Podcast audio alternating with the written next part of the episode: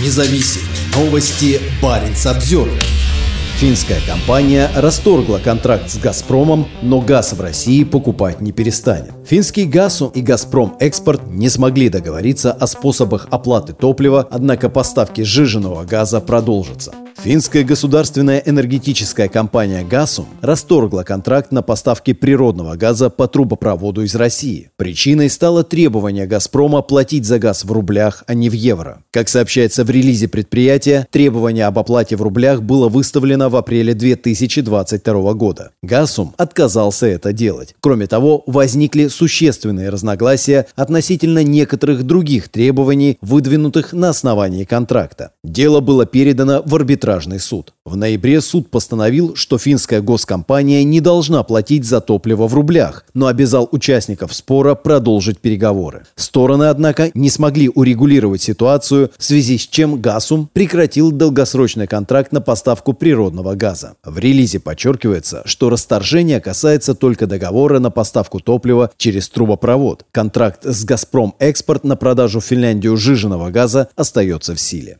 Отметим, что в отношении «Газпрома» и его структуру действуют санкции. Так, сам «Газпром» попал под санкции США в первый же день полномасштабной войны России с Украиной. «Газпром Экспорт» также находится под санкциями ряда стран, в частности США и Польши. При этом никаких запретов на поставку газа в Европу нет. Независимые новости. Барин обзервер